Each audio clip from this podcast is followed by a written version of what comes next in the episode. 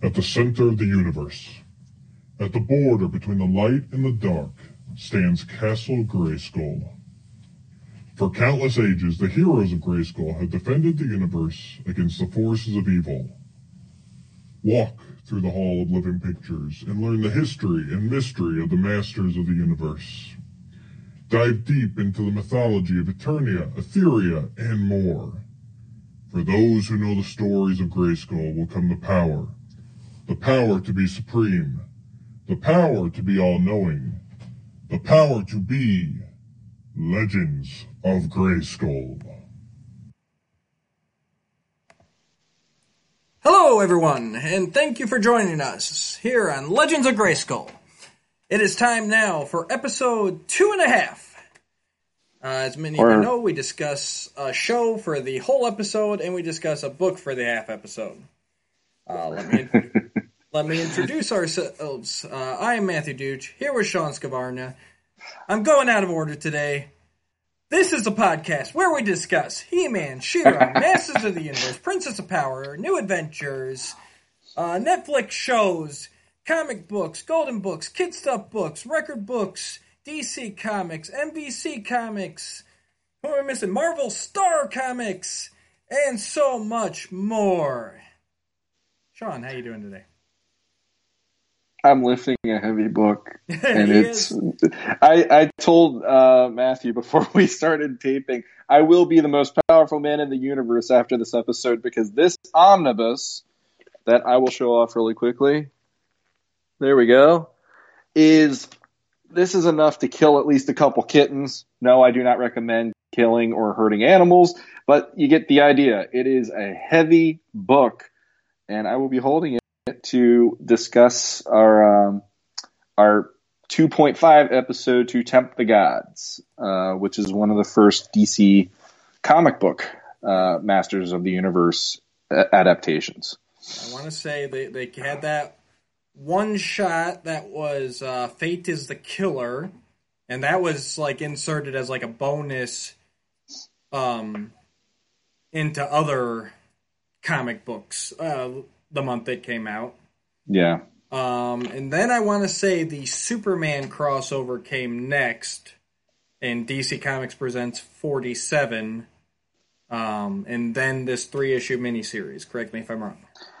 I uh, see now. You know more than I do. I remember the Superman He-Man one when I was a kid, and unfortunately, I never had a copy of that. And then this I remember more because it was a three-parter, Mhm. and I never got the first issue. So th- this is actually the first time I've actually sat down Really? and checked out this first issue. And here's the thing: like uh, before we even start, Well, hang, Going- on one, hang on one second before we even start that. ah, So you're saying you didn't have any of this three parter, or you saw some of the three parter, but not this first issue?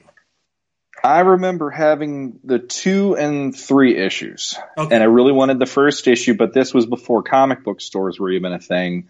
So when you missed it, you missed it Absolutely. pretty much. When I was a kid, just like TV shows, if you weren't there to watch it when they aired, you missed it. Absolutely. Um, so that was a huge part of me wanting to get the omnibus when it was uh, when it was solicited because you know here's all this stuff that goes back to my childhood as well as the new stuff that DC's putting out.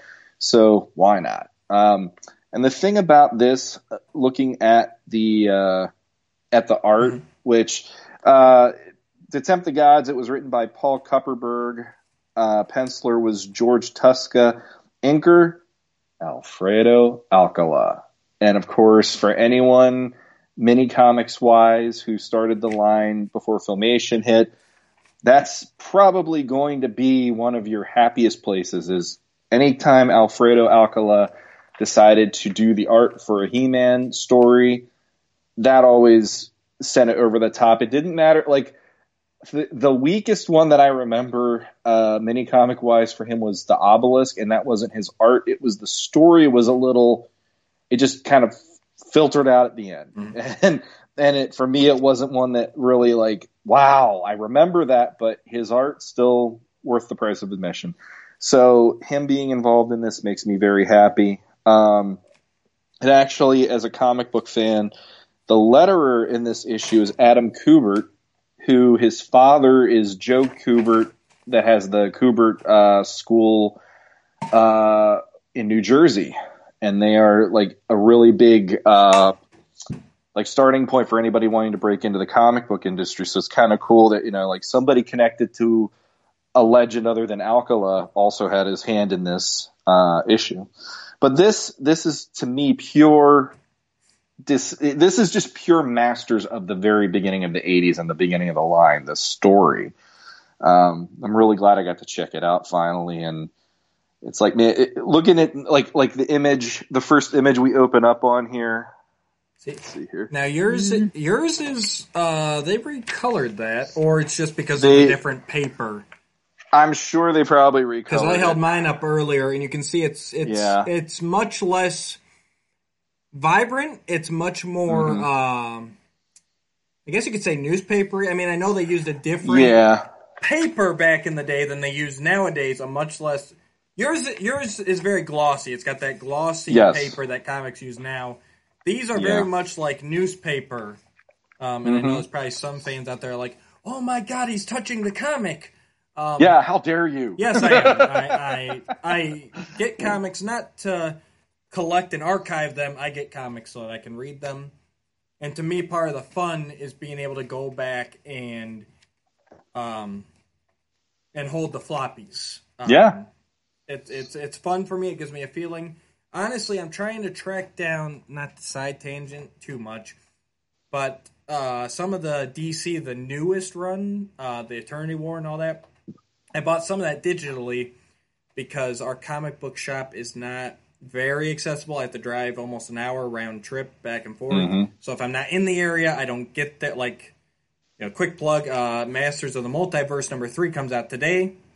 Um, I'm not going that way today, so I will not get it. Um, Mhm. Same thing you said. So, so once it's gone, though, it's gone. So I had to purchase some of them digitally because I just didn't make it to the comic shop in time. Mhm. And right now, I'm going back through and I'm collecting the floppies because there's there's there's a big difference to me between reading them in the floppies versus reading them digitally versus even re- even reading them in the trade paperbacks or like the omnibus. I mean, it's still cool. Don't get me wrong, but to me, my, like if you're gonna if if I have my choice, give me the individual floppy. Uh huh. As, as Sean's thinking the same thing right now as he as he's done holding that already.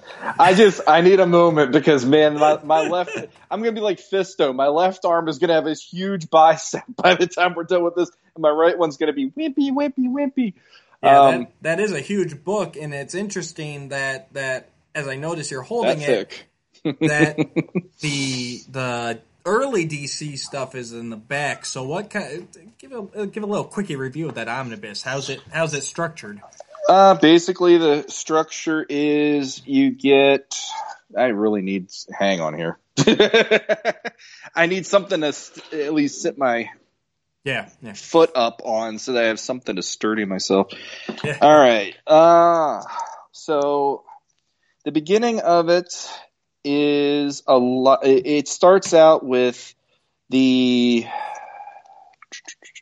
It starts out with some of the online books. Like one of the first images you're going to see yeah. is Sir Laserlot. So it starts with the the He Man, the Eternity War arc, because those those digital Well- copies were before the they were set before the first issue of the ongoing. Yeah, and then and then you get into the um, the storyline where it was uh, one issue was done by James Robinson, and it has Yep. the the you know this this cover the Yeah, the, the first and the issue. Masters. Yeah, they and then- the miniseries and then the ongoing. Mhm. yeah, and then pretty much from there it goes into some of the online comics that they were doing, like uh, the Leech one. Which, to be completely honest, I never even got to read those, so that's Yeah, but like uh, the Leech issue Mhm, mhm. and stuff, and then it goes into the ongoing book after that point, Mhm. which is the Despara Yeah. uh, storyline. which that started up. She-Ra. Yeah, and that the Keith Keith Geff, Giffen was working on it, but then you'll get to that issue, the issue number one. You'll go on from there. Um, and it also it has the Eternity War. Yep. It has the uh, let me see back through here really Probably quick. the Thundercats next, It- I would assume. Yeah, I'm getting through the Eternity War stuff, and then you do get into the Thundercats crossover, which I I still love the artwork in that one, just being something something so drastically different. But like, uh, I got to meet the artist Freddie Williams, and it's like. I, I feel like he bought every classics figure before he did this art because they all look like the classics versions of Yeah. all the figures. I mean, the the King Randor is a legit. This is the classics Randor and all that. Um, so yeah, I mean, honestly, there are people that are out there probably, you know, like, should I get it? Should I not get it? I'm gonna say get it because, you know, eh, I'm I'll I'll admit it. You know, like I haven't read every single thing that uh, Masters has ever done, but to have it all in one place, at least the DC stuff is cool. You got those online editions that now here they are in print. Mhm, mhm. Um, and also you get the old school flavor, like to tempt the gods, like we're going to talk about. I just find it interesting. that for me, I I don't know. My mind, like if I'm arranging a shelf, I'd put it like the '80s stuff and then the modern stuff. But I guess I get why DC wanted to. Oh, they wanted to pull just out their. they wanted. first. Hey, here's what we're doing, you know. And it that and the cover is even the the the uh, first issue cover, so you know it's like Yeah. they're starting it right off there. But another really cool thing before we get into it that I I'm a fan of is you get to see the concept artwork Oh, yeah. in the back. Yeah, I remember So like that, Philip Tan art. which I think a lot of that concept art. I, I wish they'd use some of those designs in the actual. I think they deviated once it made it to print a little bit, but we'll talk more about that once we get to. So yeah, I mean, I, I'll show off more here and there, but uh, this Yeah. thing is ridiculous to try to lug around. So we'll just get into. But it sounds like it's got a lot of extra content in it, which is Yeah, it, it does. I know Freddie Williams is um, uh, concept art for all the individual characters for the Thundercats crossover is in the back. It's got like single character shots. It's got there's there's a few where they're group shots of individual like the Eternian warriors, and then you have like the main characters. You have the evil warriors and stuff. And it's that's pretty cool. Right, right. So, but uh, yeah, to tempt the gods, we're gonna start Tempt here. the gods. So when you got the omnibus, is the first time you read this. Yes, and and that's the thing. Like we've talked about it uh, privately. You know, like there's people out there that the minute they get on the internet, the first thing they looked up was He-Man. Right. When I got on the internet, the first thing I looked up was not He-Man because I was at the age where I was 16, 17 and stuff like that. So like the He-Man stuff for me, I'm I'm getting back into it now in my 20s, 30s and 40s. And you know, for me at this point, some of this stuff that was I thought was lost to time for me, it's like here I am coming back to exactly. Yeah, issue issue 3 and issue 2 and everything. I mean, you know, it's like this is all the stuff I had both of those as a kid, but I always had this like but I don't have issue 1. so, But here, you know, not to take it too far, these stories were written in a way, while it is a three issue arc, there is a beginning, middle, and end to this. There is a beginning, middle, and end to issue two. There is a beginning, middle, and end to issue 3 and mm-hmm. they all flow together, which I mm-hmm. think is something that is lost in comics nowadays. And I wish, especially for a series like Masters, that they would get back to. I miss the self contained stories where you can read an issue and feel like that was a nice adventure. yeah. Whereas No, I- these mini series they keep doing, I feel like, well, I've got to wait till the end of the six issue or twelve issue run before I can really go. That was a good story because it's an, it's it's it's an act of a story rather than three stories that go together. and it, it's it, we were just talking about the filmation stuff. It's a symptom of the difference between episodicness versus binging nowadays, Right. and you know, like that's kind of why reading this it had this this charm that I feel is is completely lacking in today's comics. Like you said, beginning, middle, and end, and on top of that, it feels like a robust enough story in one issue that by the time you get to the second issue, you got a lot of stuff thrown at you, Mhm. and it didn't feel like they wasted your time in any part. And even Exactly. uh, like um, there's one page in this where Zodak shows up, Mhm. and even that page has little tiny bits that make you appreciate the characters a little more based on how he views them. Right. So, you know, it's like every bit of this comic adds up to the sum of its parts and makes it a really fulfilling book to check out. So, Absolutely. um, So let's dive right in. Let's let's we open let's up here. do it. And we get this amazing splash page of the the heroic warriors all basically leaping into battle. Mhm. And we get our battleground Teela for the classics fans. Yeah. Well, Which- this is, this is where it came from. Yes, yeah, and I, I'll be honest. Like I thought that the Horsemen did a great job on the figure itself, and I love that they referenced this because that's one of those Right. like blink and you miss it moments in in uh, Teela's history.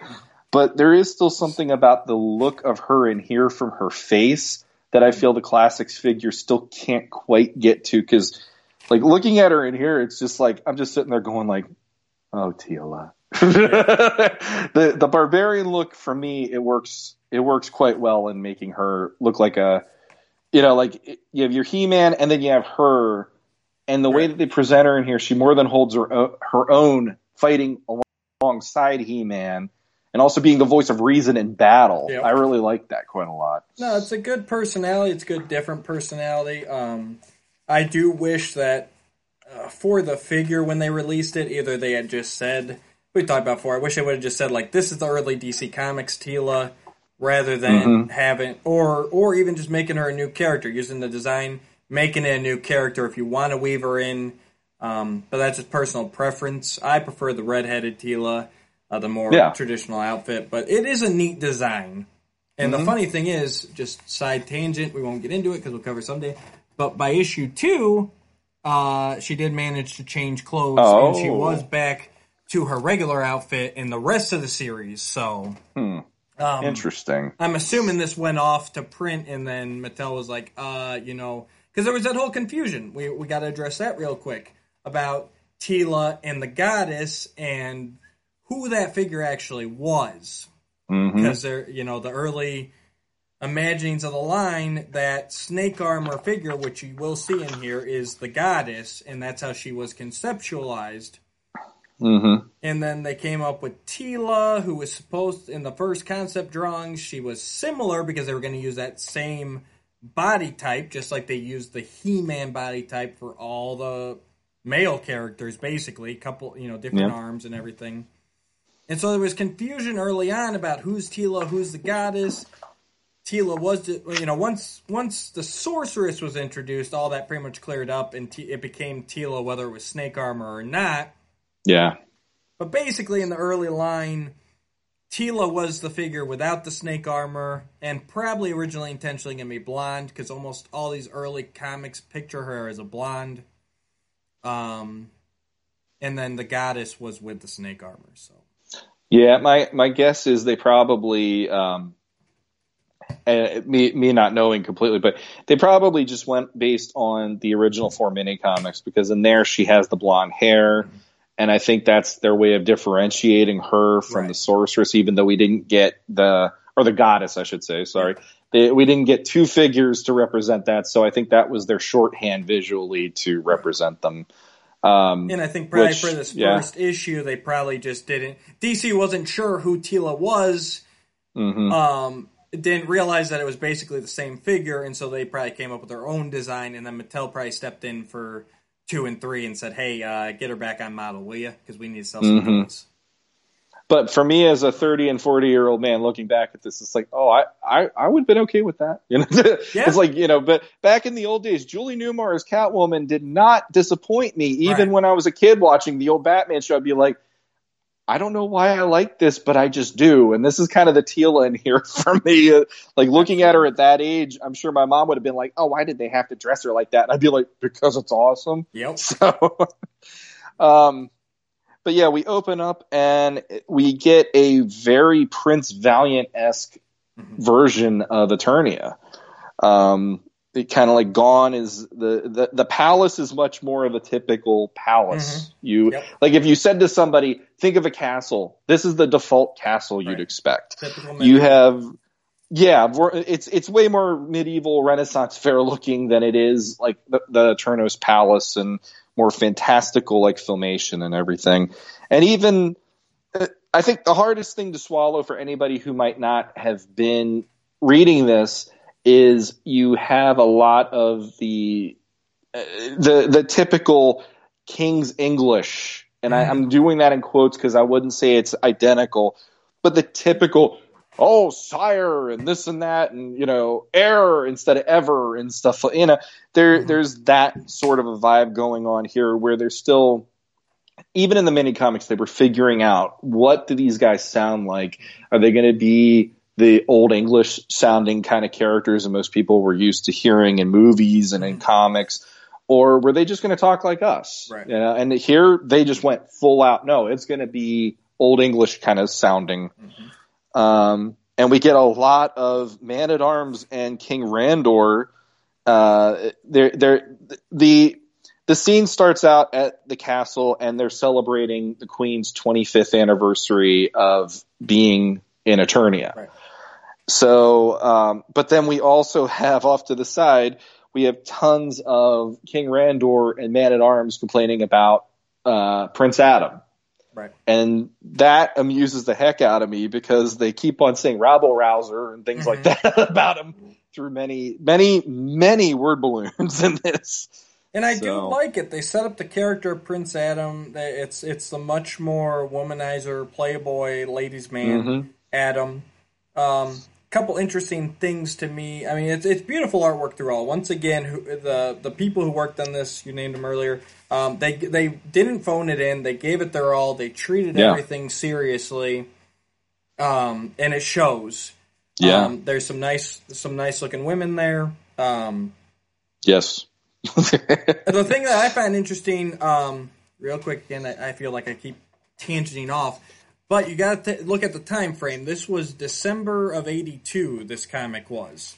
Um, So you're you're after the Alcala mini comics. I believe the Texeiras were probably in production at this time too, which is what this yeah. reminds me of the most. It's not those first four mini comics. It's it feels much more the Texeira mini comics, the Mystery Man Faces, uh, the Magic Stealer. Um, it's yeah, there is a bit to that. Yeah. it's definitely still an origin story, so we're setting up all the characters. Um, a lot of Filmation is working on their series now. Check out episode two for our review of Curse of the Spellstone. um, and I still I got the book right here again. So like for for well, this is the time corridor. I'm flipped to now, but the first uh, the script was approved for Time Corridor in January of '83. I wanted to say uh, Curse of the Spellstone was like December of '82. So Filmation's already got their Bible at this point. They're working on their stuff. They're crafting their world. DC's doing their stuff, and there's a lot of overlap. You see a lot of stuff introduced here that would then show up in the Filmation show. So I have to assume that they were both. They probably weren't working directly together, but between the three of them, with Mattel being the center point, a lot of the concepts were being bounced back and forth. So you've got the secret identity, you've got a transformation, um, and all that. Why I bring this up is I find it interesting here because with Man at Arms and King Randor's dialogue, while I like it, one of the key differences you can obviously tell Man at Arms has no idea that Prince Adam is He Man. He is Yeah. ragging on him just as much as King Randor is. There is none of that. Well, you know, sire, give him a chance. You know, don't judge it. Don't be too harsh on him. No, Yeah. Man Arms is like, I've trained this kid my whole life, and he's a loser. Yeah. Yeah. Which is, which, which is an interesting dynamic. I, I don't mind it, even if I do prefer Man at Arms knowing the secret. Um, Yeah. I, I like this. It's some nice dialogue between all of them. Well, it, it sets the stage nicely, uh, like you were saying, especially with the the thing that I actually like a lot about this story is when when we get to what the plot of of uh, the villain is, because they're setting up Adam to be this selfish, like lazy person. And then when you find out what He Man's up against in this, it really does turn that completely on its head. And I like that there is even a, a moment where Adam's like, "Yeah, this is all a play. That's all there is to it." Like he admits it even in here. This is all a play. It, it's it's you know it is what it is basically, and he's not thrilled that he has to be this guy, but he's being it Yep. at this point. Um, but yeah, I do like he's they're having the the big talk about you know Adam being this and Adam being that, and then there's this woman that shows up. And, Yeah. Oh, hello. He actually says, er, "Not now, woman," which is great. So, um, but yeah, I I like Hang on one minute, Sean. Like that element of it, and I I don't know, like, sure. Yeah, uh, it- basically Prince Adam. He's here, you know. It, he's he's the womanizer version of him, and it, or not now woman, and you know she's this girl's there trying to get his attention, and Mhm. I I don't know. When I was a kid, even though it was probably more adult than I needed to read, my mom would let me get Conan comics Mhm. from Marvel and stuff like that. So this kind of stuff was second nature to me. Uh, even at a young age, it's just like, all right, the guy is going to be cavorting Yeah. or whatever, you know, and, and and so them having this as part of Adam, it didn't bother me, and that's that's actually uh, why when I first saw the filmation stuff, Yeah. seeing this and then seeing filmation, it is kind of like what the hell? Like it, there there is a certain amount of like, well, you know, I I liked Adam as kind of being um, irresponsible by doing more this than oh he's fishing or he's this or that, but you know like. I started with this. Right. That's the difference. Whereas other people that had filmation, it's like, oh well, Adam would just be out there fishing with Cringer or whatever. It's like, all right, you know. Yeah, and as a kid, I mean, I didn't read this as a kid. I was older, but yeah, as a kid, I probably wouldn't have thought anything really of it. I mean, you can read as much or as little into it as you want. Yeah, Um, that's true. It's it's done nicely in a way where if you want to read in that they were back there uh, having adult activities, it works. If you want to say like he was just out, you know, drinking with her, it works. I mean, it's Yeah. it's it, it's done in a way where anyone can read it and whatever. hmm I do like this. I mean, and here we have Marlena coming from Earth. I, I love this shot here. Uh, Yeah. Randor, very medieval, and her ship actually like Yeah. blowing up in the atmosphere, like the, like like she literally crash landed like that. She Yeah. probably jettisoned out at the last minute, and he found her, and and so you see the beginnings of, of the Earth. You know, they they always. Uh, I don't know. I guess it just makes it accessible for kids on an alien world to have some tie into Earth. You know. and that was that was one of those things I always thought was a pure filmation part of the Yeah. mythology. So to Lots to look at do. that and just be like, oh, okay, so that started way before filmation got their hands on it.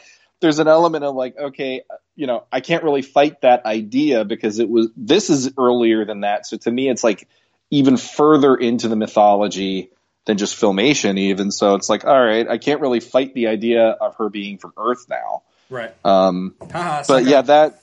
Yeah, well, hey, you know, like I said, I didn't get to read these until now, so I'm like, Right. I, I always went under the assumption that was just the filmation part of the story. So, so yeah, but that that image of the the ship and her and and Randor there, it's it's gorgeous. Oh, I mean, it's it's actually one of my favorite um uh, one of my favorite panels in the whole first issue. Right. Um, but then, yeah, we have uh, Adam bemoaning, you know, oh, he has to do this as a as an act, Mhm. and my book is falling apart because of cover. Yeah. And And, it's And nice then- right off the bat here. They treat it. I know I brought it up in private before. I think I brought it up on one of our previous episodes. You know, right here they say right off the bat. You know, it started off as adolescent rebellion. Now I must remain this personality. Like, mhm. yeah, he really was. And we talked. I know we talked about when we did the beginning from Mike Young Productions. It's like, yes, that's how he was at one point because he is a spoiled prince at one point, but he assumes the power and he grows. But he has Yeah. to keep this to protect everybody. And and I love and here we introduce Cringer for the first time. You know, yeah, and he's just like filmation. Honestly, he's he's He he's a is. coward. He's hiding. He's lazy. He was napping, and uh, Adam gets into his room, and there's all these cool monstrosities from hell. I mean, it's it. I love these guys. These are awesome. By the dark gods, what manner of sorcery is this? And, and then yeah, him hiding under the bed, With Cringer. Cringer being under there, and and uh, like Cringer speaking better English than half the people I've ever met in my life. Yeah. So there you go. There it is. Sorry, sorry, all you filmation ruined Battle Cat. Uh, DC did it first. Haha. yeah, it's it's I kid. I kid. Uh, No, no, no. That the thing is, for for somebody like me who I think you know, I I'd be okay with Cringer not talking. I'd be okay with Battlecat not talking, and it being more either uh, like a Han and Chewie relationship where he can kind of distinguish what he means or whatever, or or uh, I've said it before, deeds not words with how Battlecat is. Right. It, it's like. I don't have a leg to stand on here. I, I'm I'm diffusing my own arguments, and I don't like this, but I still like it because Alcala, Yeah. you know, and also, like I said, it's the beginnings of the way that I view it. You know, th- this is this is the bare bones here of this is how I played when I was a kid. and that's, You know, and that's that's awesome. Yeah, and it's like it's like um, you know, you do, you can see the the process of how Mattel. I mean, they they were very much fluid with the story since they went, and you can see where they're moving with this. Um, But yeah, you get you get the, and I was honestly kind of confused about this as to why, and I don't really say it, so a little sloppy writing here, but why these monsters are attacking Prince Adam. Uh, th- between this and the next scene where they run into Cavern of Power, I'm almost assuming that Skeletor knows He-Man is Adam in this. I Because why else I'm would up he in the air. to attack him? Yeah, I'm up in the air about that. The only other thing I could think of is there is a character later on who is at the palace. Uh, the the wizard, it's a Tarak, I want to say, Yeah. that um, maybe has something to do with what he's doing because he's in the middle of fighting stuff that's similar to that. But I that I there are things in this that I'm still lost on. Yeah. So I'm probably going to have moments where I just look at you and go, I don't know, or okay, Yeah. Eh, like if you can de- decipher it better. I took it that it was something along those lines with the sorcerer and not Skeletor, but it makes more sense Yeah, it man. would be Skeletor because then how would he know everything that happens? Ne- like he needs to know what Skeletor is going to tell him in order for anything else to happen. Right. So maybe it is Yeah. Skeletor, and, and so that's like a whole okay. If Skeletor knows, okay. The other the other way you could look at it is Skeletor just found out because of what he just did. Yeah. I see. I took. I don't know. I don't know. I'll just say the way I took it when reading it as like those were Skeletors to alert Adam that that like he needs to go to the Cavern of Power because it is. Yeah. And it is. Uh, we'll just get into that right now. Um, they uh, they do say, and I looked it up in the the character guide and World Compendium for Dark Horse Comics. Uh, that's uh, another great book. Uh, a lot of great people did this. Danielle Gelehrter, Val Staples, uh, James Eatock had something to do with it. So many more. I don't have time to list them all. Um, but uh, I did look up the entry for Cavern of Power, and it does confirm in there that Skeletor does know the location of it. And in this continuity, that is how Adam and Cringer transform. They enter the cave, and they are transformed into He-Man and Battle Cat. So I took it as Skeletor sent these monsters to attack him so that he would go, I've got to change into He Man, head to the mm-hmm. cavern where Skeletor is waiting for him. And since Skeletor is waiting for him there, I I have to. It, I don't know. To me, it just reads that he knows the identity, which I don't Yeah. like. It may, and honestly, I don't like the Cavern of Power. We'll just get into that real quick here. I don't want to tangent too long, but having that be the way they transform, I feel limits your story too much.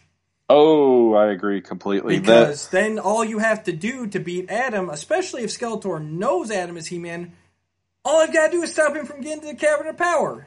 mhm. Done. You know, it takes it takes all the. I mean, you get into to some of the stories. You know, Courage of Adam and the Mike Young. Um, uh, I'm trying to think. Oh, the episode just escaped me, but uh, the one Disappearing Act. Um, Mhm. in filmation, pretty much any episode or story where Adam gets captured. That's it. We yeah, win. Yeah. So I, I don't like it as a plot device. Um, it, it's too limited that every time there's danger, I've got to run to this cavern and then I've got to Yeah. get back to the action. Yeah. Um, I I agree completely. And It- it- it's it was in the earliest filmation or one of the early filmation Bibles.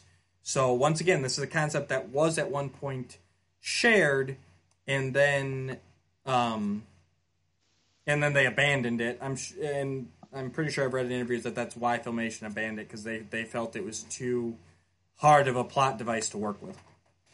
the way like uh, the only way I could accept this is saying the sorceress lives at or the goddess, The goddess. because we're still dealing with the goddess. I keep I keep defaulting to sorceress. The goddess lives in the cavern of power, and that's her headquarters, so that Gray Skull can just be its own thing. Right. That's the only way I can accept it. But you know, like we're talking, this is axe and shield He-Man. Right. This is not like power sword wielding He-Man. So there is like I like that look of him. Sure. But when I think about it, there is a logistical of then he can't be Adam because if Right. he doesn't have the the sword, so it's like filmation. Just that is filmation pure and simple to me, but it works because it's something he has with him all the time. It's something that basically is a lightning rod to conduct the energy he needs to become He-Man, and he he he just has it with him all the time. It makes it makes so much more sense to have that just be the means of transformation. This cavern of power thing, that's the only way I'm going to accept it. Is that is the mm-hmm. place where the sorceress took He-Man after he left the jungle and Yeah. said, "Here's your harness, here's your weaponry," and that could be the cavern of power in Yeah. that way. It works for that But- continuity, absolutely. It- yeah, But but the but, s- having that always be his telephone booth for Superman, Yeah. no. And the sword works in that it's still not. You can still take it away. You can still have those circumstances Yeah. where he can't transform, and you can still have that tension there because he can lose it or it can get captured or Yeah. whatever. Um, but yeah, it and that's exactly what they're doing here. As you see in the next page, he talks about Gray Skull, and it's still very much that Alcala Grayskull. Mm-hmm. It's the it's the fortress of mystery and power. He says whoever can get in, breach the walls of the great castle, will hold sway over all of eternity as its king. It's it's very much that first concept. Gray Skull. It's not the fortress of good or evil, and but they're taking it and making it work with the Adam He-Man, with the world that they're transitioning to. So hmm it works here, but I, I prefer a simple sword. Well, and and the thing is, like, I'm I'm thinking of it just from, okay, once you change one thing, the whole domino thing has to fall, or else nothing is going to work, and it Right. makes sense. And it's like you know, for me to like this version of He-Man, but then, and I still like the idea that Grayskull could be its own entity in some ways. I like that Grayskull can be controlled by whoever wins Grayskull, whoever gets inside of it. But then you're throwing the sword into the mix, and he's calling upon the power of Grayskull. Right. You got to have it where it's more good than evil, no matter what in that in that basis. Then, so it's like you know, it's it's the craziest thing. It's like everything I love is now getting turned on its head for the logistical reasons of Right. why it got changed. And there's that part of me that I'm fighting it, and the other part of me is like, but now you know why this hasn't been the mythology ever since 1983. Right. so, Um, but uh, uh, basically, yeah, we we have uh, Skeletor is waiting for him in the Cave of Power, or the Cavern of Power, Mhm. Cave of Power, and he, as you said, you know, he's he's discussing about Grayskull being, you know, whoever controls it is the king and everything, and he basically taunts He-Man with the fact that he has the, the goddess. Yep. The goddess is his captive now. Yep. And there is there is and and then they flash back and he shows when he entered the cave and the battle they had, which is really neat and and I find it. I guess it's more my looking at it from the modern way, but in modern comics, there would not be this much dialogue and this much writing, especially for this. Um, but I do like it the way they did it, and actually, probably more modern comics need to do this sort of thing because here they have this awesome battle, like a three three page battle, four page, three ish.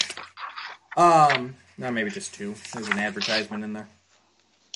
Yeah, I was gonna say it's pretty much like two. Yeah, I got I got a lifesavers uh, circle of flavors Oh, in well, between there. there. You go. So, um, but it's this nice little battle, and at the same time, they're still talking about, they're still given the history and everything. And it's funny because even uh, you know Skeletor talks about Grayskull, and and He Man replies, "I'm no schoolboy who needs to be told of my Yeah. planet's ancient legends." Um, Yeah. it's just neat because he's he's doing that that monologue for the readers, and He Man Yes. like, "Dude, shut up." Um, Yeah. So that that's I fun. like that though. That's that's a great way Right. to do the exposition, but also have He Man like ready to bu- burst into battle because where's the source? Where's the goddess? Right. You know, what have you done with And her? You know, and and he's, he's he's doing the Incredibles thing. He's like, "Why are you monologuing? Why are you? who Yes. Are, who are you talking to?" who are and it's like Skeletor's like no one. Right. Wink. but it, it works, and the same thing with all the dialogue because it's not word bubbles. It's well, I guess it is Skeletor talking about his battle with the goddess, but it's just it's giving you the essence of the world. It's filling you on the backstory. So we still have the two halves of the power sword. Uh, we have the goddess. Um, Skeletor is from another dimension. He says he says that there since your arrival on your planet. So yeah, it's it's a very nice blend, and it helps if you read this series. You help see the bridge how they got from Alcala to Filmation with Mhm. Texeira comics, mini comics along the way. I do. okay, I'm going to be the nitpicky one here, Sean. Okay. So the whole battle with the with the goddess is is they're battling, and he's got the power of the energy blade, and the goddess banishes his half of the power sword to another dimension. Hmm Uh, now flip back to when He-Man and Battle Cat confront Skeletor when they first burst into the Cavern of Power. Yeah, he's got it. He's doesn't he? holding, he's holding, He's holding his it, Havoc yeah. staff and the Power Sword. So Yeah. there's my nitpick. Ha! I I'll bet you you, any time. money. Well, no, I bet you any money, and I'm I'm not trying to make any kind of like oh, but I'll bet you any money they just said Skeletor's standing there triumphantly. Yeah. So he's like, okay, well he comes with a sword, and he comes with the havoc staff. I'll draw it, and then when he gets to the pages later, he's like, I hope they don't notice this. or even I mean you could say without the word bubbles you really don't know that this this fight takes place previous so maybe even the artist when he was doing it he's looking at you know and I, I I'm not the biggest comic guy so I don't know the process Mhm. um but maybe he's just looking at whatever they I assume they still kind of storyboard things out or maybe he's just going from the script and he didn't realize that the battle with the goddess came af- came before That's- even though it's after. That's that's kind of what I'm thinking. So- I'm not excusing it because now that you brought that up, it's like, yeah, that's a very very valid point. So I'm not going to argue. But it looks But- cool. It's it's it's a minor nitpick. I'll, Um, I'll tell you one thing I liked a lot though is they have a uh, the two panels like Skeletor's waving the sword around and trying to threaten the goddess, Mhm. and then the goddess the next panel just throws the staff at him, her snake Yeah. staff, and it turns into a snake to attack him. Mhm. I've always thought that should happen, and it's so cool that it happens in this story.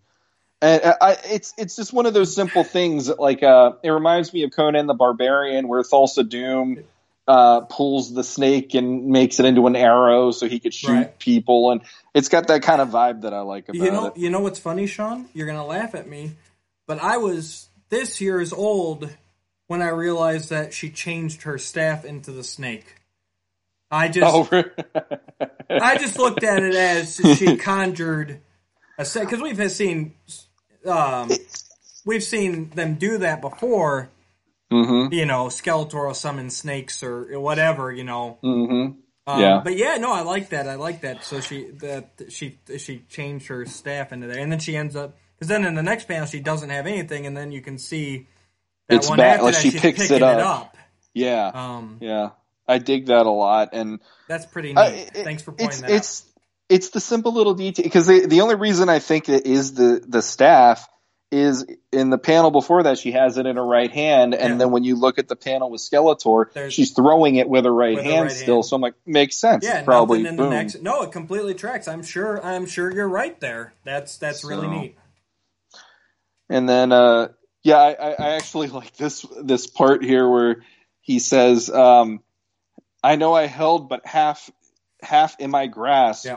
But am I not Skeletor? Right. it's just the whole idea that you know he didn't have the full power of the power sword, but that half was more than enough for him to be like, well, I still can do this, you know, and he's he's still gunning for her. Oh, absolutely. And- And, you can see it shows how powerful he is even now that He-Man's there and he doesn't have that power Mm-hmm. sword because he's still got enough to take him on. Yeah, And this is definitely not the super powered. I'm going to keep saying it. It's not the Superman He-Man even close to any means. Um, nope. This is very much a barbarian, axe and shield, um, strong, but not not superhero strong. Yeah, exactly. Um, So Skeletor basically waves the idea I have the sorceress, but to get you know, in order to save her, you're going to get the power swords for me. Right. So he's he's throwing out the you know like the hero has to do his work Mhm. as in the evil uh, the evil work he wants to do in order to win right. and he's giving him a no-win situation here, which that's what I was saying earlier. The whole way that they show Adam as being selfish and you know the, he doesn't have responsibilities and he's chasing women or whatever it is, rabble rousing. Yep. Keep saying. I like the idea that now you're throwing the hero into a situation where he's like, I guess I have to, or else someone will die. Right. And I I really dig that part of this story quite a lot. Yep, he knows he needs the goddess, and he, he's got no choice. He's up against the wall, um, and that pretty much leads us into the quest of the miniseries. Is that there's there's these three talismans that he's got to find, and that will lead the way to uh, both halves of the power sword. Yeah, the talismans represent the sea, the sky, and the cosmos. Mm-hmm, And when you get all three of those, they'll lead you. And then we get into our little Zodak page. And the Zodak page, it, basically, it's it's the typical. If you know Zodak, you know he's looking at the balance. He's worrying about does Skeletor go too far this time? Does he have to interfere? And so far, he's like, no, I don't have to interfere. But with something he says here, Right. I actually like. Let me get the light on here better. Um, Yeah, and I'll say real quick on the cover there, we still had the evil bounty hunter Zodak because he is clearly aligned with Skeletor's forces on the cover. But inside he is- still that mystery. He guy. is that cosmic enforcer that he. It's always been a little blurry, and I know he showed up in Fate is the Killer too, which was that one shot that appeared in the other comics, and there he was also very much this neutral cosmic enforcer. So pretty much they decided on Zodak's character at this time, but the uh looks like whoever did, and I think the front page was was a different artist. I think in the other one it was a different artist. no, no, it says it's, it's still check. Tuska as the Tuska. pencil. His name, but Giordano colored it, uh, unlike Okay. uh, Alcala in the inside. So it was the same artist, but but yeah, just that little little flub there. But it looks like by this point he had been decided to be the the neutral cosmic enforcer. I like this line uh, Zodak says here. Um, uh, well, it, I mean, ba- uh, uh, to lead up to once more, has sought to tamper with the forces that rule in the universe, tipping the scales in his favor through the abduction of the Eternian goddess, risking the wrath of forces even he does not quite comprehend, in the name of the conquest of yet another world. So he is he is a conqueror in that way, and then yet how might he know the goddess's role in the Eternian plane as pivotal or or as pivotal and oh so vital to the continued flow of time and space?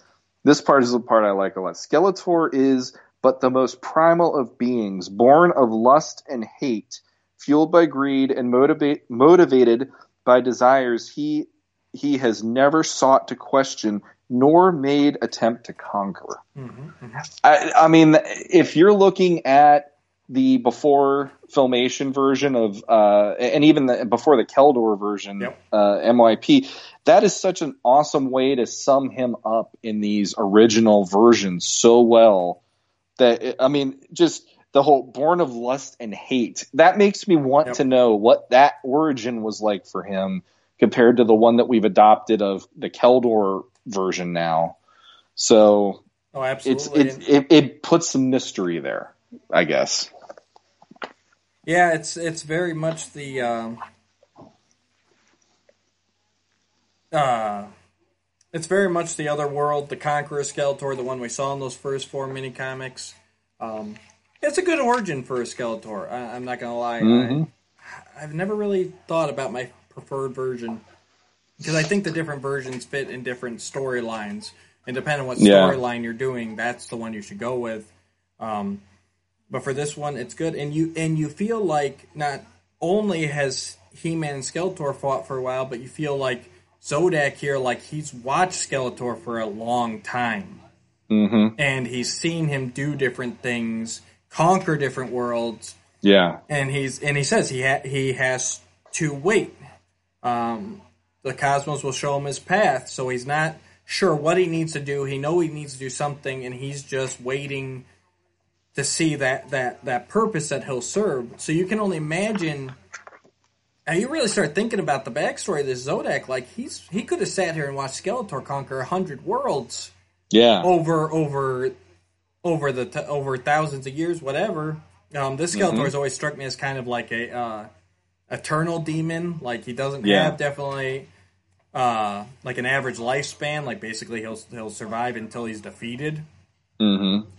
Um, but yeah, could you imagine that? Like having to be tasked with that to like just sit and watch this evil being just destroy things and just not be able to do anything.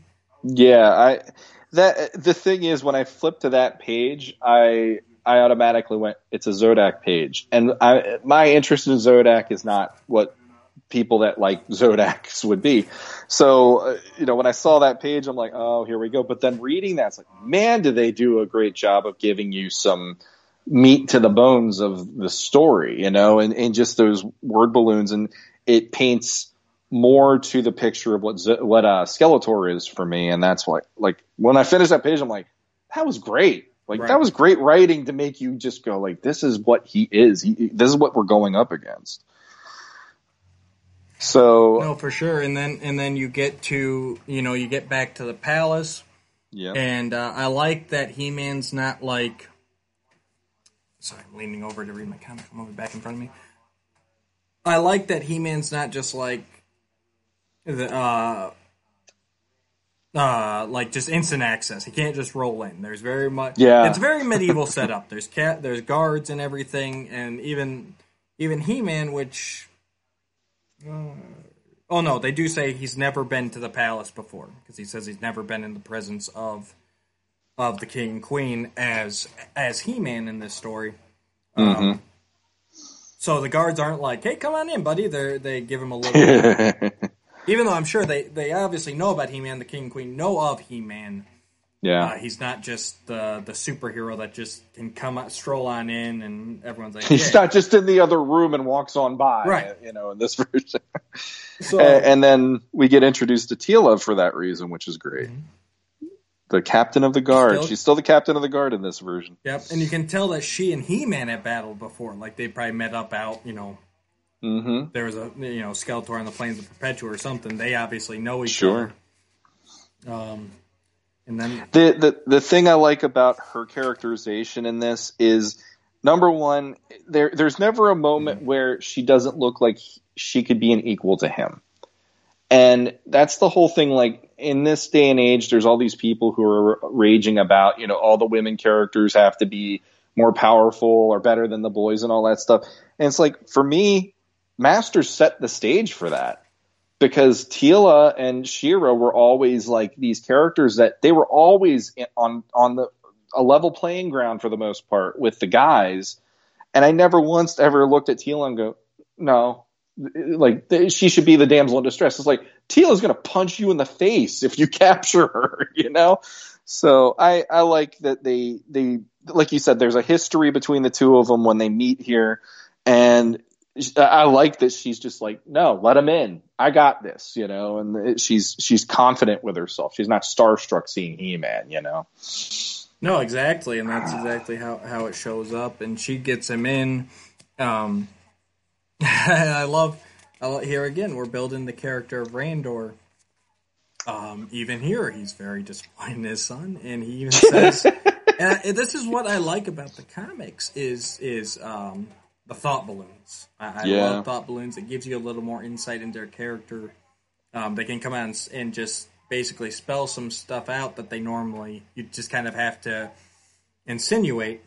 Um, and right, you know, uh, He Man addresses that he's basically Adam in different clothing. Uh, he's thinking about it. He's like, "Oh, they're going to recognize me. This is why I've never been here before." But he, he had to come here for the quest, Mm-hmm.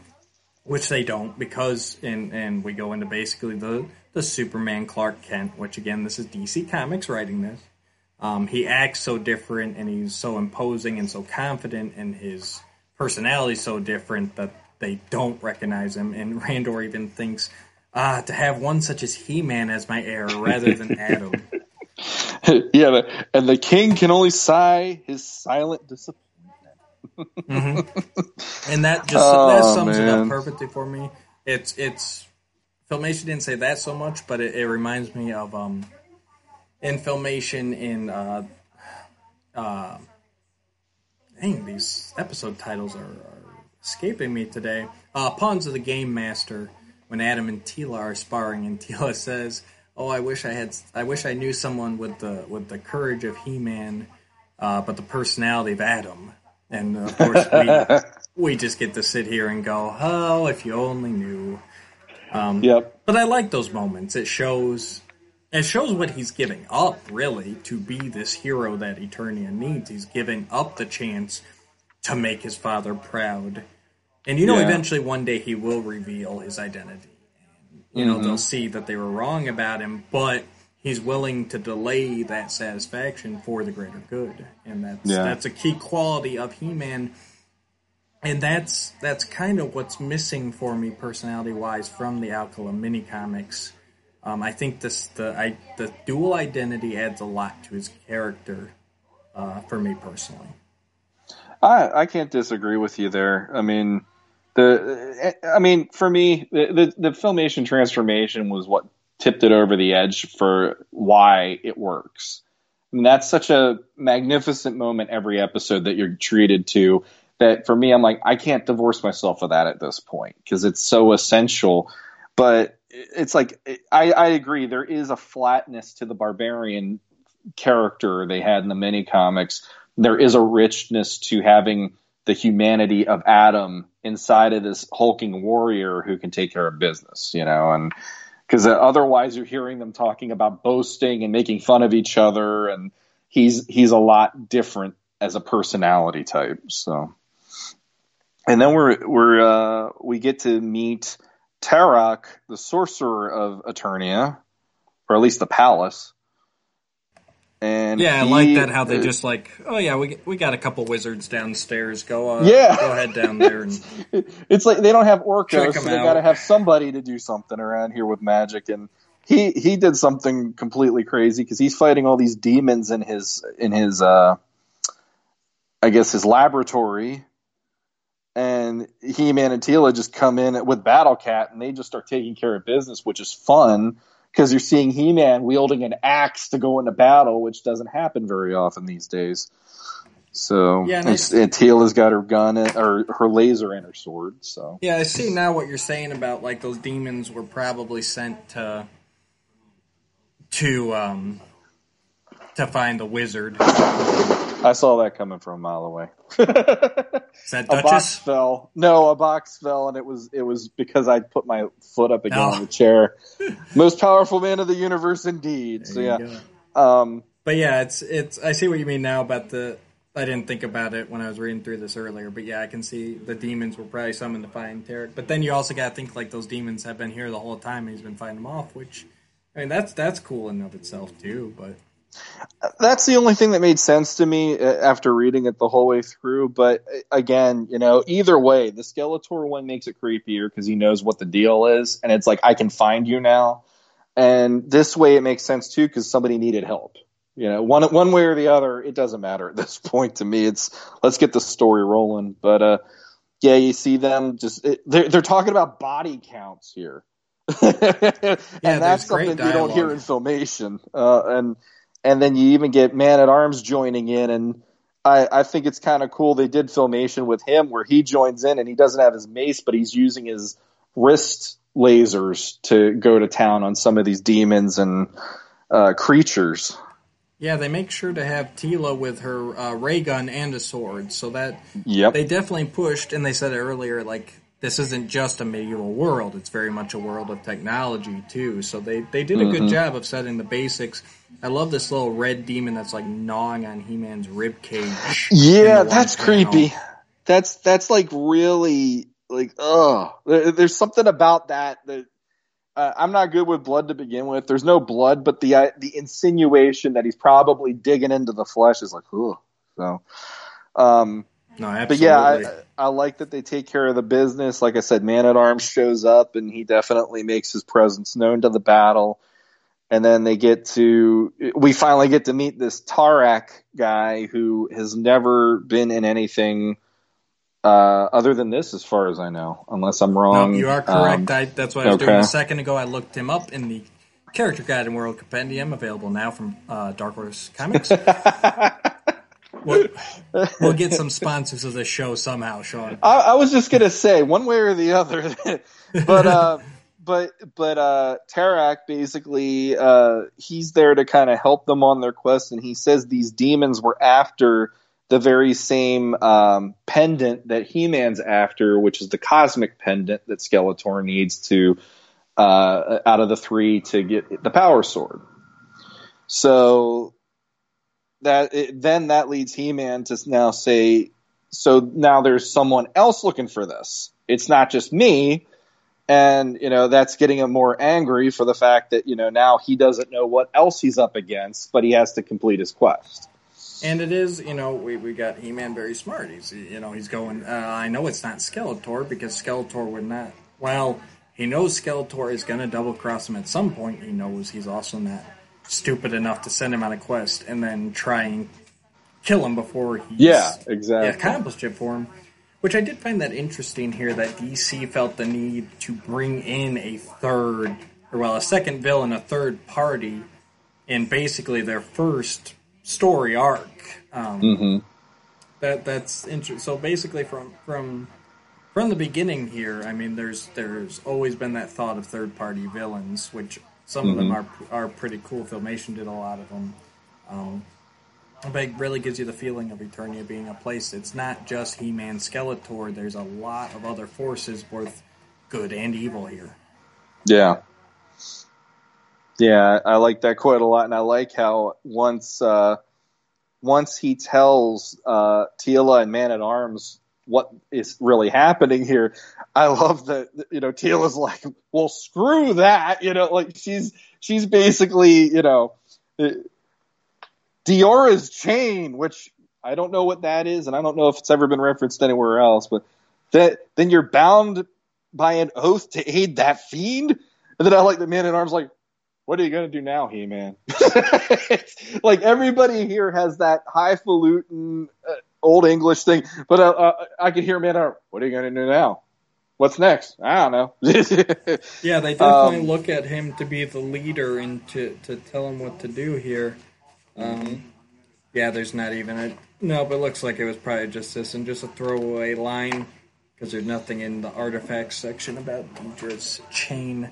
Um, yeah, just like later, um, Beastman has a line about uh, somebody's beard. I forget now. We'll get to it, but they definitely tried to like uh, try and make it feel like its own world, its own expressions, rather than using earthly expressions. You know, and there is Which works. it does. There's they say stuff about by the gods or by the goddess and stuff like that. So it here again, while it this looks much more earthly than filmation in its medieval Yeah. presentation, they still try and make you feel like you're on another planet.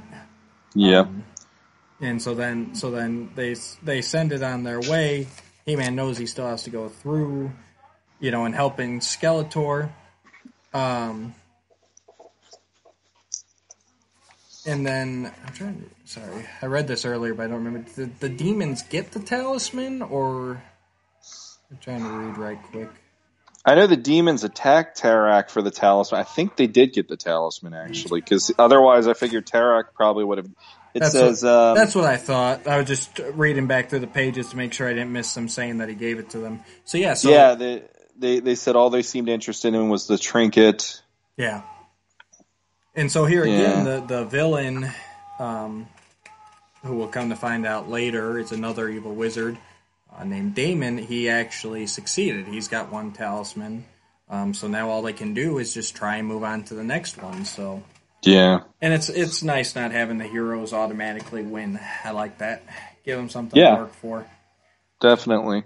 So Tarak basically says, "I'll help you as best as I can," and then we go to Avion, and we get to see Stratos and uh, he, he and his people, he and his warriors were out doing a hunting uh, raid for a few days, so they just get back and out of nowhere, boom, they're attacked by beast men, not men, men. beast men. Yep. And real quick, I just want to talk about the the home of the bird people here. Um, it's definitely got that. It's like filmation. Basically, birds would be on the edge of a cliff here, very high mountain peaks and homes built in, which is neat. Um, it also has. Um, it looks like the warriors are like the bird people. They have the wings and the power of flight, and then but there's also a lot of more traditional humanoid uh, Eternians living there. One of which is Stratos' wife, Yep. um, which in the mini comics as well, he had a human wife. So it's just neat seeing all that in play here, and there's a few different classes of people that live here. But yeah, it was interesting that the Beast Men, you know, it's a whole tribe of them. Um, Something that when they did later in like the classics line, saying there was a whole race of, of Beast Men, a lot of fans spoke out against and weren't happy with it. But you see, even back then, there was already kind of going on here.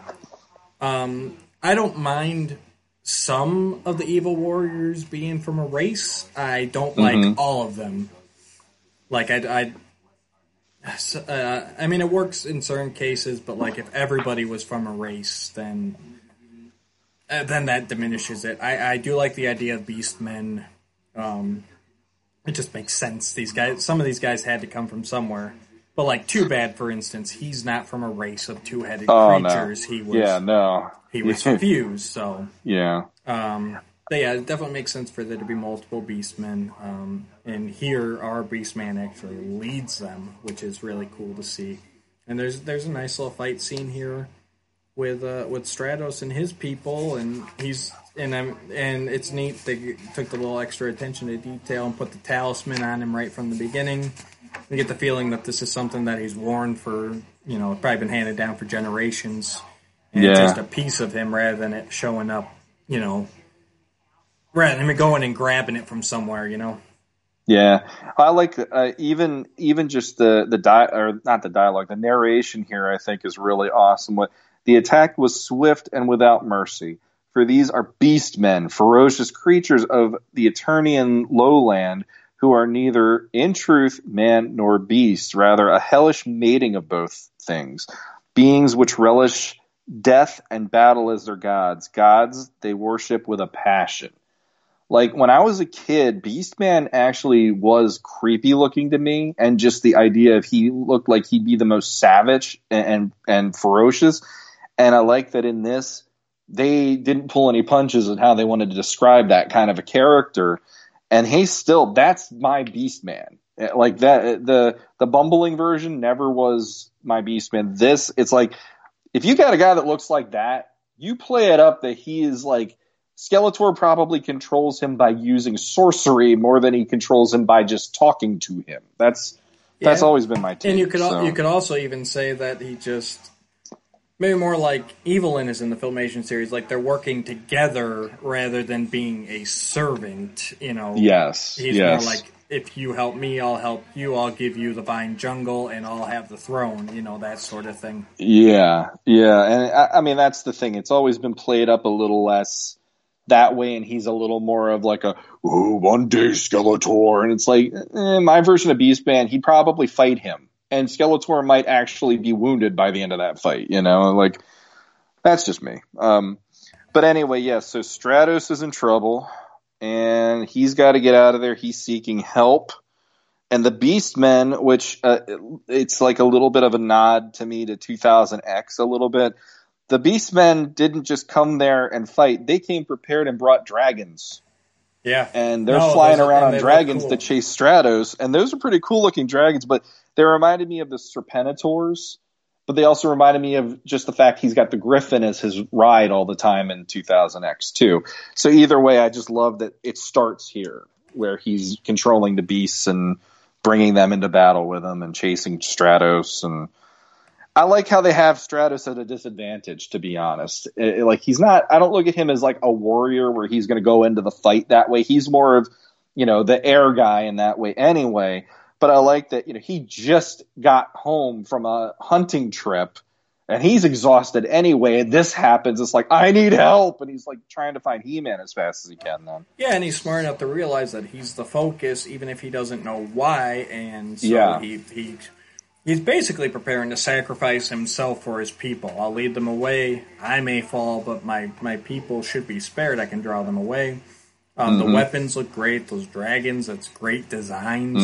Um, and really a lot of action here. They're literally chucking spears at him um, as he's trying to, to. Yeah, that's the one thought on his mind. If I can find He-Man, I can, I can get to him, and and he Yeah. he makes it a pretty good way here because, as you see in the next panel, he actually makes it pretty close to the palace there, enough to where they can see him. Um, as we join back up with Tarak and the heroic warriors, and he's trying to to use his magic to locate the other two talismans. Yeah, and then uh, Tarak helps him by doing an invisibility spell, and then the Beastmen can't get a lock on him, but they're you know they they basically you know you we will cut we will get you in, in the end. Uh, there's they say it better in the book, but we will find him or perish trying. Onward, my beastly companions and stuff, and then um, luckily enough, Stratos makes it to the to the castle and.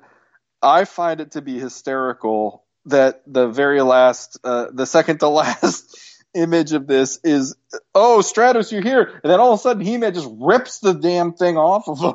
He does the whole, "T- Hey, tis that- the sign of the bird, the talisman Yep. we seek. And it's like, uh, if I was Stratos, I'd be like, dick. You know, like I'm literally wounded and I'm literally exhausted. But thanks, okay. You know, like there, there's there, there's definitely an element of like thanks for nothing, dude. Like I needed your help, but uh, Yep, here we go. I, br- I bring this up every episode, but here's your fan art for this episode. It's like all you have to do is copy that pose with Stratos there and He-Man holding that, and Stratos with a thought bubble going. That has been in my family for seven generations. my How dad dare gave that to me. it's like uh, in Pulp Fiction, you know, his father carried that. It is, you know, he went through all these wars, and it was, yeah, I I could just see that being the way that you know. But no, like uh, I, everything leading up to that point, I loved, and then that little moment, uh, like when I saw it, I, I just stood there. And I'm like. Of course, But I get it's it's the whole he's hey I found one of them we're great, but at the same time it's like, uh, but Stratos, you know, like give the poor guy a rest. Um, so basically, yeah, He Man is one out of three in trying to get these talismans at the end of the issue, and the uh, you said it was uh, Darius. What what was the name again for the Uh, wizard? Damon. Darius. oh, Damon. Damon. Darius Damon. is from the um, the New Adventures, that unused leader of the Galactic Guardians. Okay, Damon yeah, so is a wizard, but yeah, it's like it, it's a nice action-packed story, beginning, middle, and end. Lots of good action, um, and we're introduced to the world here. That's what DC Yeah. was doing with this. They wanted to Yeah. to introduce everybody, get to know the characters. It's a great read. Everyone's well represented here. yeah. Yeah, and, and it sets you right up. So we're we're basically one to one at the begin or at the end of this issue. Uh, Yeah. we have one, and the unnamed evil has one, and hmm I'm I kind of want to sit down and read the other two parts. I did not do that when I was done with the one because I kind I didn't want to go too far in advance because I know we'll do reviews of those eventually. Yep. Um, but I'm kind of curious. I'm trying to remember how they carry out this story. It's been a number of years since I've read it, and you would think the normal thing would be like you have three issues and three talismans. You would think they would split it up like one, one, and one, but we've already uncovered two in the 1st mm-hmm. issue, so and I, I can't really remember how it goes. I I know, like I said, I had issue two and three when I was a kid, but we're talking, you know, the early '80s. I was probably all of four four or five years old, so I wasn't really reading them the way I'm reading comics now. I couldn't even tell you what's in them at this point. Like I, I just managed to go to the page where it's the next uh, page to open up the next issue. And I'm looking at that going, I don't remember that shot at all. Like I remember more out of that somehow than I do two and three, except for the covers. Cause um, I remember the covers being kind of cool, but I always wanted that first issue cover with He-Man on it with the sword or the, the axe and the shield. And the, the one for issue three, I can't not look at that and not see, let this be our final battle. It, just, it, it, it has that, that energy that the movie had in that moment for me. And, you know, there's nothing wrong with that Absolutely. as far as I'm concerned, because that's one of the coolest moments in the movie. So So yeah. anyway, So so for this issue, I would I would probably give it probably say a seven out of ten. Um, mainly just because a lot of the choices they do is not my preferred continuity, even though it does work well in the story. Um, and they're just little parts of, of sloppy writing. Um, and I also got to point it out right quick, and I'll point it out again too when we do the newspaper strips because it Uh-huh. really bugs me there. But this front cover of He Man and how some artists had a tendency to draw the power harness more like a bib yeah, than a harness bugs Yeah. me. Like that that cross part should not be sitting down over his abs. It should be up Yeah. on his chest. And it should be like the Superman s. yeah, Yeah, thi- thi- it always bugs me. It's really bad in those those newspaper comic strips. If you, I don't know if you check those out, but it it's almost always like down on his belly, and it's like, dude, like pull it up. Like it's like seeing your kid with his shirt like. pull up those pants, you Yeah. know, or whatever. Yeah, So- yeah. But minor I- nitpicks, I'd say I'd say seven out of ten. It's an above average story, um, Mm-hmm. and and it holds, and it's a great one issue. I can read that issue and I can feel satisfied, even though it's part of a bigger journey. Um, Mm-hmm. It still doesn't leave you hanging like modern comics do. Uh, for me, I'm probably here. Here's the thing: like, you didn't, you weren't there to have those when you were a kid. You were, you were born after the beginning of it all started. So for me, I'm gonna actually be crazy enough to say I'm gonna give it a nine out of ten because the it feels like this. It, it, there's a lot of stuff in nostalgia that comes back, and it's like you don't care how it was. Like some people are like, filmation, that's it, boom, mm-hmm. I love it. And I'm kind of like that about this story because it reminds me of everything that made me want to pick up my figures before a cartoon came out and just sit there and come up with these stories when I was a kid. The art, the Alcala or Alcala um, inking over Tuska's art is actually phen- phenomenal. Like it, that art to me holds up sometimes better than the modern stuff that's happening right now because it, there is a craftsmanship that you can't bring across digitally, in my opinion. Absolutely. And I, I just, I like seeing the alternate Eternia compared to the one that we know of now. There's this, there's this like, I feel like I'm at home, but I don't know everything at this point. And I like that aspect to the beginning of any kind of story that it once, once I get to the end of a story, I usually am tired of whatever it is because I feel like I know it chapter and verse. The the beginning to anything always interests me more because of the potential that's out there. So all of that and then on top of that, the main cherry on the top, and I don't mean that in a bad way here. Battleground Teela. Yeah. I, I love seeing her in action. I love seeing that that look of her. I'm a dude. That's just it's as simple as that. Teela has never ever been somebody that I get upset seeing show up, but that look in particular, for it being such a here's the goddess, here's Teela, I love that look on her in that issue, and even though they changed it in the second and third issues, you were saying, Yes. it's like there's a reason I had to buy that figure when it came out. I I, I just No, I- that that works. I get it. Like I said, I well, you never really saw it either as a kid. So, but for me, I just it's a neat design, but but it'll never it'll never be uh, any of my preferred versions of Teela. Um, yeah. so it is what it is. But solid Yeah. story, good read, Mm-hmm. um, and it was it was only sixty cents. 60, Well, yeah. 60 back in cents. those days, So this was seventy dollars Right. when I bought Right.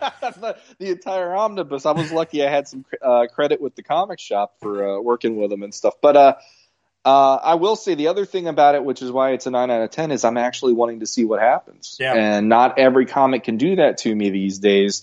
So. You know, it's like I actually want to read them right now, Yeah. and then be like, okay, we can review them whenever, but I got to know what happens. Yeah, I think I'll on probably end up there doing that too. Like I said, I, I I'm trying to remember in my head and I can't, and that's that's kind of fun. Kind of like what we did for the Magic Mirrors, where it's like every time I read it, you know, or when I read as a kid Mhm. versus when I read as an adult, it's like you're reading it and you're like, I can't remember what happens, and you can't wait to get to the end. Yeah. So, but uh, but yeah, I'm sure we'll review them again. And just so everyone who's uh, watching us on YouTube knows, once we get a few uh, episodes under our belt, I am planning on uh, dividing them. You can watch them in order, or I'm also going to divide them into playlists. So if you like, uh, M, you know, Mike Young Productions, or if you like Filmation, or if you like DC Comics, uh, I'll start grouping them so that you could have a playlist that would play them all through. So that I'm hoping that'll make it a little easier to find since we're gonna jump around. So like for this, once once we get all three reviewed down the road, they'll all be in a playlist. So if you're if you're catching up, uh, if you're a viewer that didn't watch from the beginning, you're catching up on this later. Uh, go ahead and check that out. You can check those different tabs on YouTube for the playlist and see if we've gotten to the other ones yet. Um, I, I'm not sure I can do that so much on the audio, but uh, but I will try and link back to the earlier episodes that discuss the same things, especially for these comics. I think it'll be good for for us to try and get them together once we do them. So. Mm-hmm.